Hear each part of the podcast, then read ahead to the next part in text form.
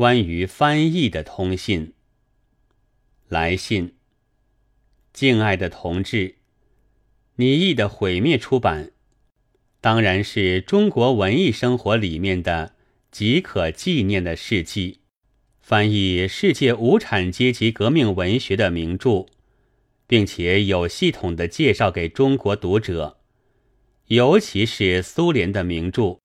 因为他们能够把伟大的十月国内战争五年计划的英雄，经过具体的形象，经过艺术的照耀，而贡献给读者。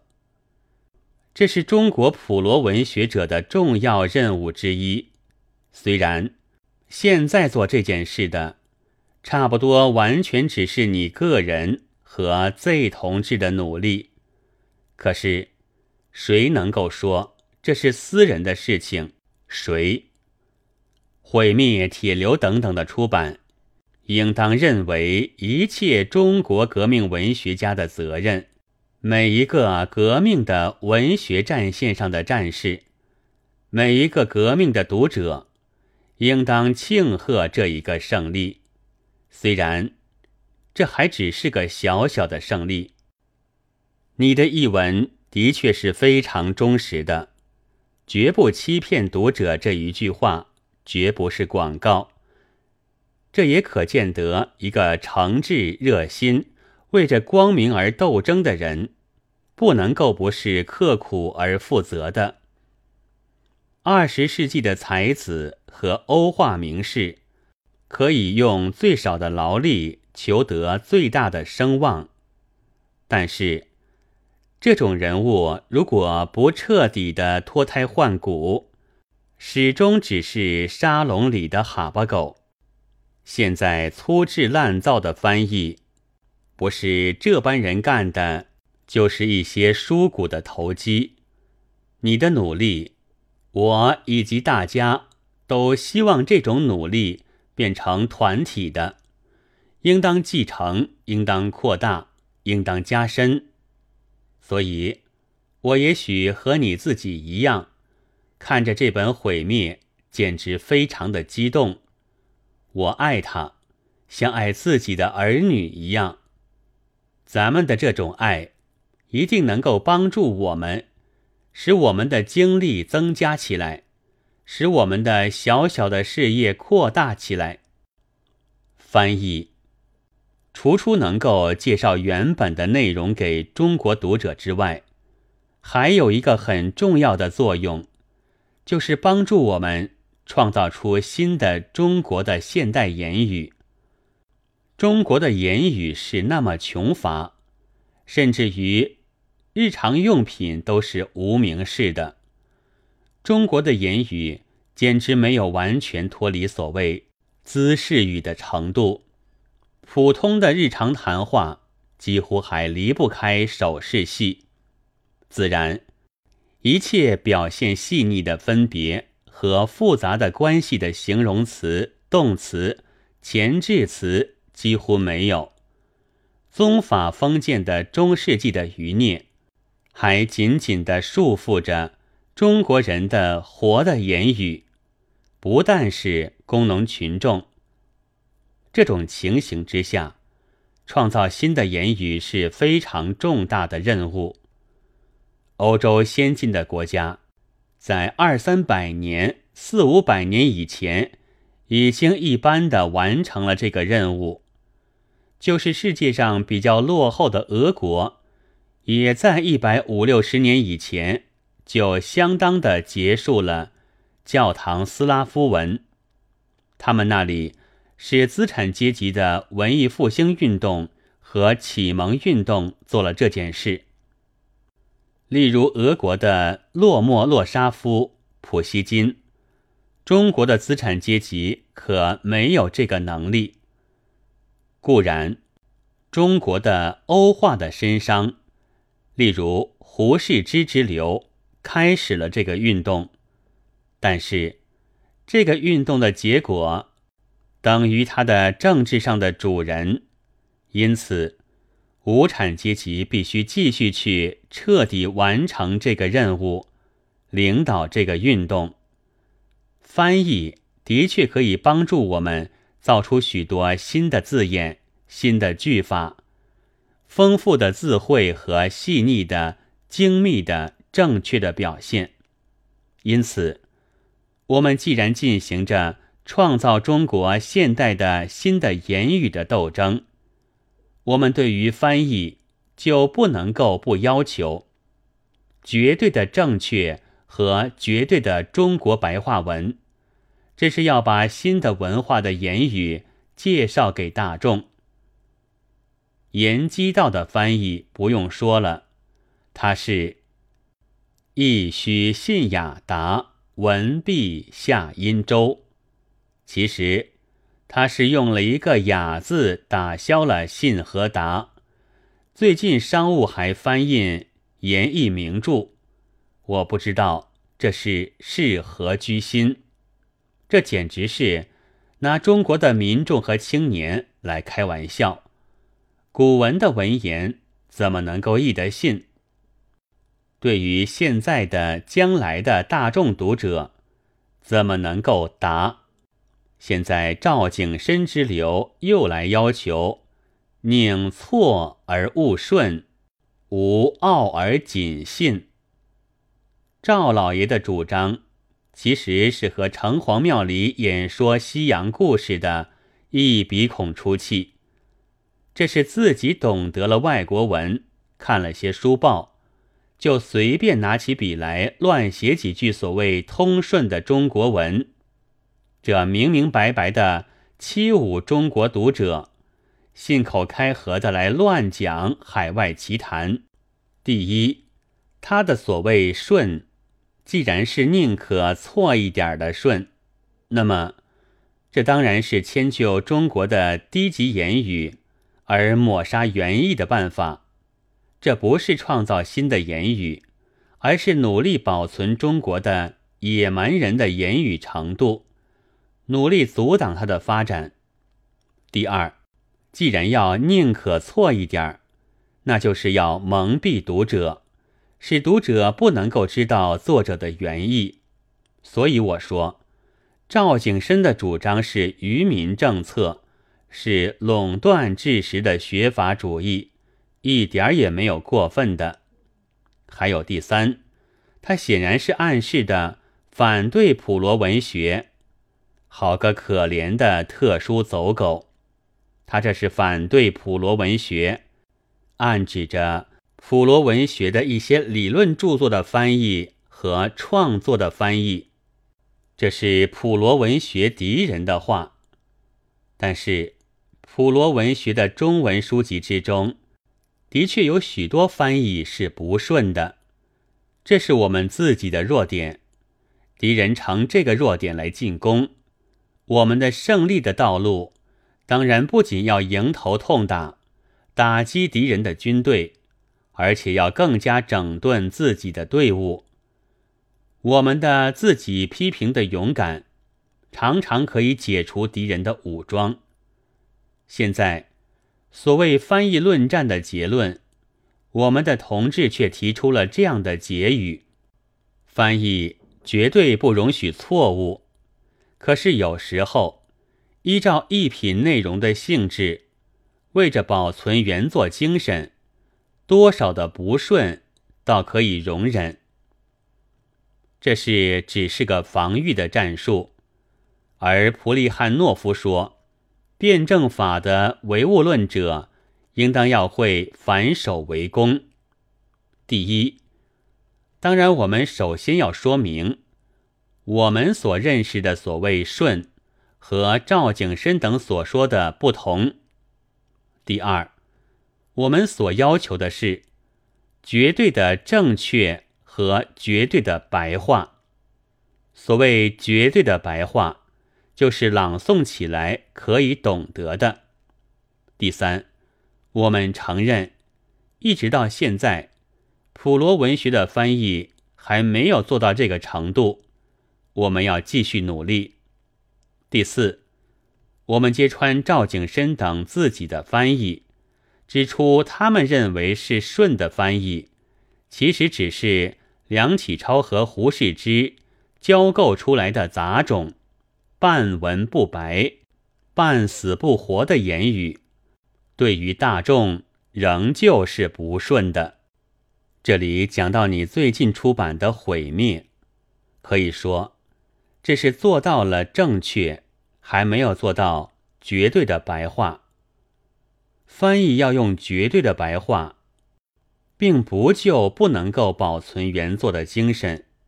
固然这是很困难、很费功夫的，但是我们是要绝对不怕困难，努力去克服一切的困难。一般的说起来，不但翻译，就是自己的作品也是一样。现在的文学家、哲学家、政论家，以及一切普通人，要想表现现在中国社会已经有的新的关系、新的现象、新的事物、新的观念，就差不多人人都要做仓颉。这就是说。要天天创造新的字眼、新的句法。实际生活的要求是这样：难道一九二五年初，我们没有在上海小沙渡替群众造出“罢工”这一个字眼吗？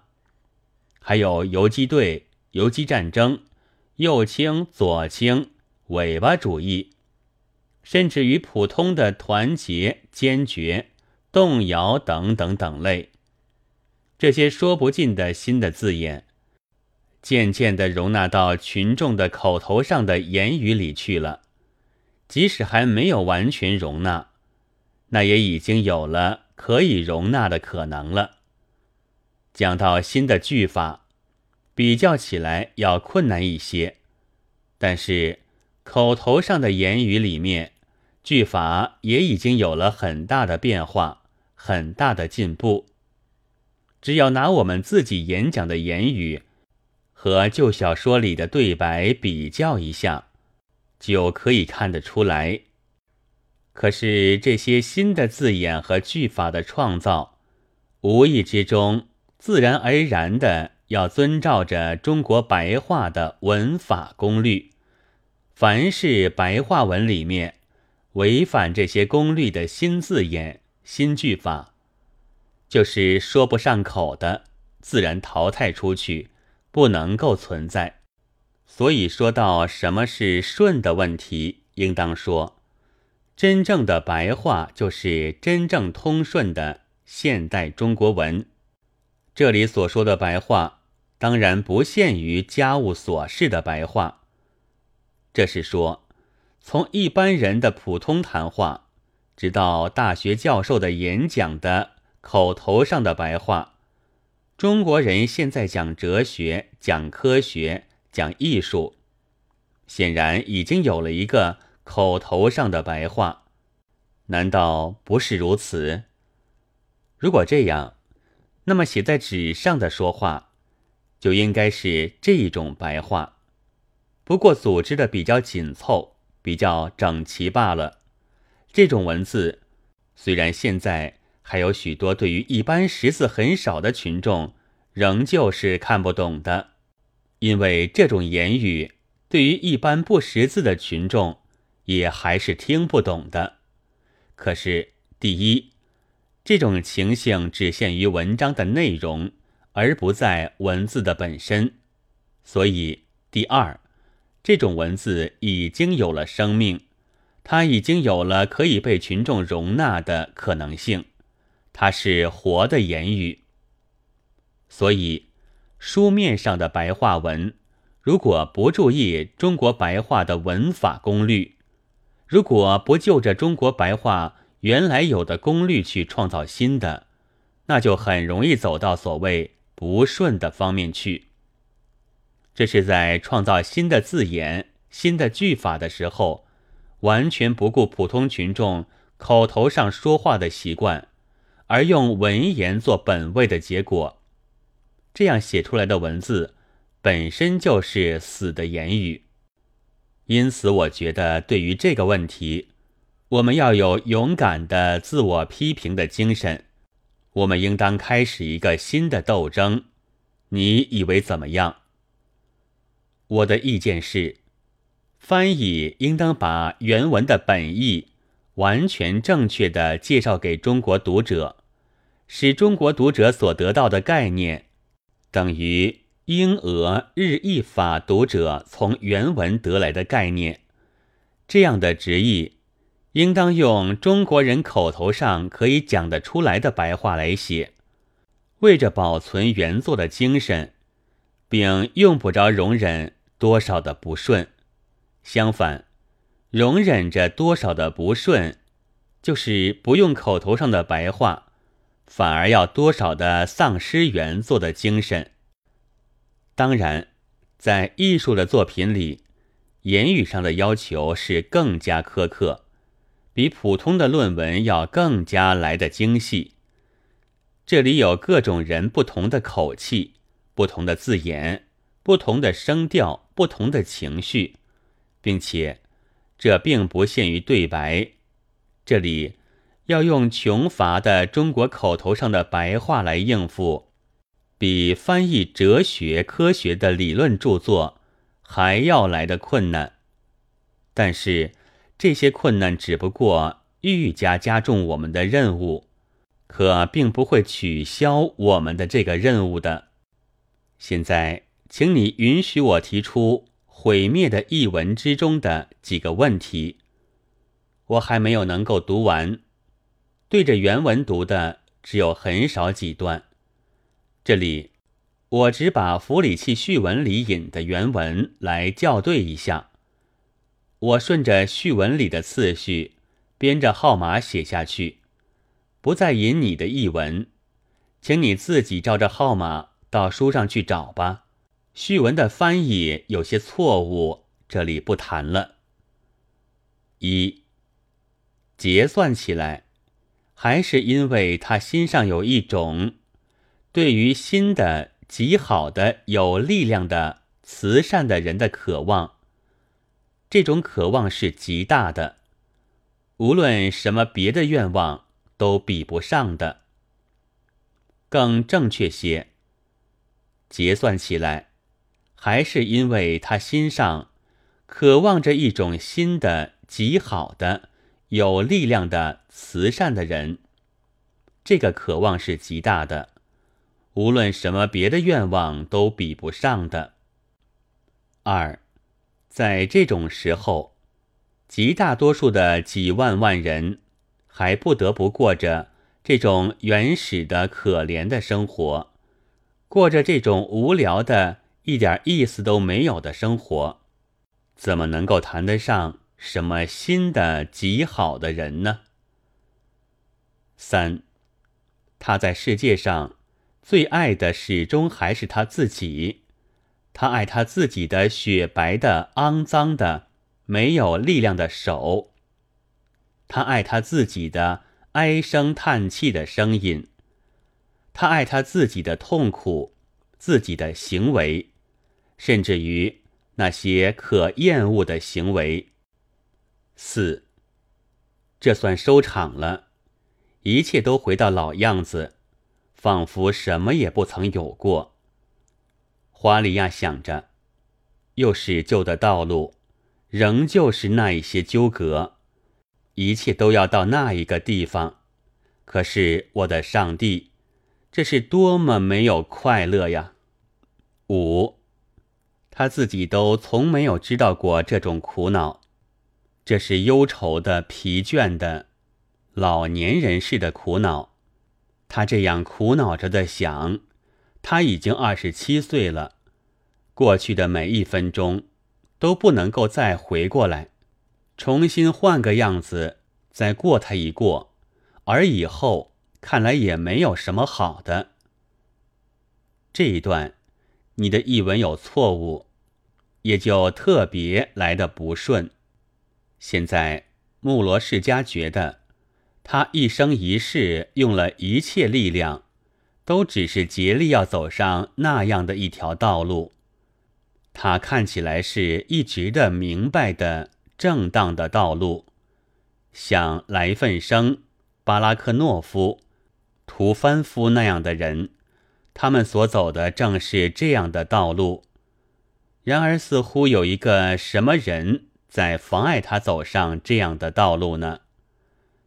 而因为他无论什么时候也想不到这个仇敌就在他自己的心里面，所以他想着他的痛苦是因为一般人的卑鄙，他就觉得特别的痛快和伤心。六，他只知道一件事：工作，所以这样正当的人是不能够不信任他。不能够不服从他的。七，开始的时候，他对于他生活的这方面的一些思想，很不愿意去思索。然而，渐渐的，他起劲起来了。他竟写了两张纸，在这两张纸上，居然有许多这样的字眼。谁也想不到，来份生会知道这些字眼的。这一段，你的译文里比俄文原文多了几句复句，也许是你引了相近的另外一句了吧，或者是你把符里器空出来的虚点填满了。八，这些受尽磨难的忠实的人，对于他是亲近的，比一切其他的东西都更加亲近，甚至于。比他自己还要亲近。九。沉默的，还是潮湿的眼睛，看了一看那些打麦场上的疏远的人。这些人，他应当很快就把他们变成供自己的亲近的人，像那十八个人一样，像那不作声的，在他后面走着的人一样。这里最后一句，你的译文有错误。这些译文，请你用日本文和德文校对一下，是否是正确的直译，可以比较的出来的。我的译文，除出按照中国白话的句法和修辞法，有些比起原文来是倒装的，或者主词、动词、宾词是重复的。此外，完完全全是直译的。这里举一个例，第八条，甚至于比他自己还要亲近。这句话的每一个字母都和俄文相同的，同时，这在口头上说起来的时候，原文的口气和精神完全传达得出，而你的译文较之自己。较之别人还要亲近的人们是有错误的，也许是日德文的错误。错误是在于一丢掉了甚至于这一个字眼；二用了中国文言的文法，就不能够表现那句话的神气。所有这些话，我都这样不客气的说着。仿佛自称自赞的，对于一般庸俗的人，这自然是没有礼貌。但是我们是这样亲密的人，没有见过面的时候就这样亲密的人，这种感觉使我对于你说话的时候，和对自己说话一样，和自己商量一样。再则还有一个例子。比较重要的，不仅仅关于翻译方法的，这就是第一条的新的人的问题。毁灭的主题是新的人的产生。这里，弗里契以及法杰耶夫自己用的俄文字眼，是一个普通的人字的单数，不但不是人类。而且不是人字的复数，这意思是指着革命、国内战争的过程之中，产生着一种新式的人，一种新的路数。文雅的译法叫做典型，只是在全部毁灭里面看得出来的。现在你的译文写着人类，来愤生渴望着一种新的人类，这可以误会到另外一个主题，仿佛是一般的渴望着整个的社会主义的社会，而事实上，毁灭的新人是当前的战斗的迫切的任务，在斗争过程之中去创造、去锻炼、去改造成一种新式的人物，和穆罗世家。美蒂克等等不同的人物，这可是现在的人，是一些人，是做群众之中的骨干的人，而不是一般的人类，不是笼统的人类，正是群众之中的一些人，领导的人，新的整个人类的先辈。这一点是值得特别提出来说的，当然。译文的错误，仅仅是一个字眼上的错误。人是一个字眼，人类是另外一个字眼。整本的书仍然在我们面前。你的后记也很正确的了解到毁灭的主题，可是翻译要精确，就应当估量每一个字眼。毁灭的出版。始终是值得纪念的，我庆祝你，希望你考虑我的意见。而对于翻译问题，对于一般的言语革命问题，开始一个新的斗争。J.K. 一九三一年十二月五日。